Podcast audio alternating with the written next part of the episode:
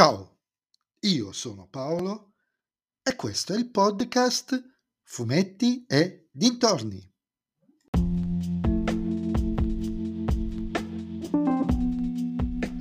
In questo episodio del podcast vi parlerò del film Chip e Chop Agenti Speciali disponibile da qualche giorno sulla piattaforma Disney Plus.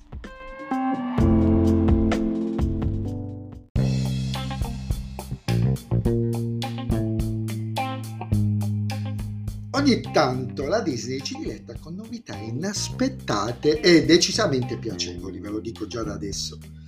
Uno di questi è proprio il film in questione, che ha come protagonisti due scoiattoli della Disney e che si può definire un metaseguito dell'omonimo cartone animato andato in onda a cavallo tra il finire degli anni 80 e gli inizi degli anni 90 per tre sole stagioni.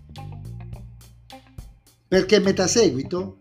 Perché non è un vero e proprio seguito della serie, in quanto quella, in questo film, viene trattata proprio come una serie, un cartone animato che i protagonisti interpretano in quanto attori, per cui tutto è molto metanarrativo. Inoltre lo definirei anche un seguito spirituale di chi ha incastrato Roger Rabbit per una serie di motivi. Il primo motivo è proprio lo stile del film, dove i personaggi animati con diversi stili, dal 2D al 3D, passando dallo stop motion a tanti altri, interagiscono con personaggi e ambienti reali, con persone reali.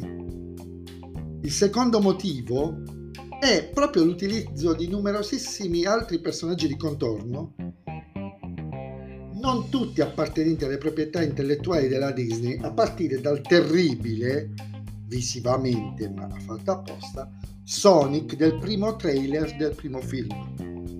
Ve lo ricordate? Terribile, lo cambiarono, l'hanno riciclato qui. Il terzo motivo è proprio la trama. Entrambi i film sono in fondo dei gialli, dei polizieschi, tendenti al noir quello con il coniglio, dal taglio più moderno quello con i due scoiattoli.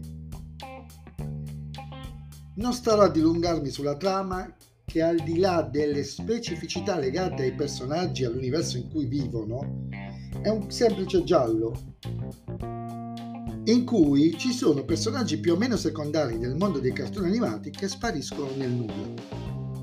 La motivazione per cui spariscono è decisamente geniale, veramente uno spasso, si capiscono tantissime cose del nostro mondo dell'intrattenimento come anche alcuni villain. Il vichingo in motion capture è divertente e inquietante come pochi. È un film ben fatto, divertente, calibrato nei vari momenti, forse con qualche piccolo problema di adattamento verso la lingua italiana nella fattispecie, ma che questi problemi non inficiano assolutamente la godibilità del tutto. Un'ora e mezza di sanissimo intrattenimento che vi consiglio di fare, di vivere.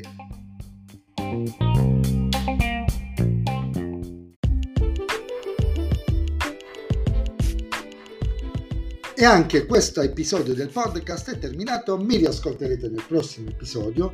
Vi ricordo che potete anzi, dovete seguirmi su Instagram sul profilo Fumetti e Dintorni per dirmi cosa ne pensate di questo film e anche del mio podcast e soprattutto se il mio podcast vi piace allora suggeritelo ai vostri amici. Se invece il mio podcast non vi piace beh suggeritelo a chi non sopportate. Ciao a tutti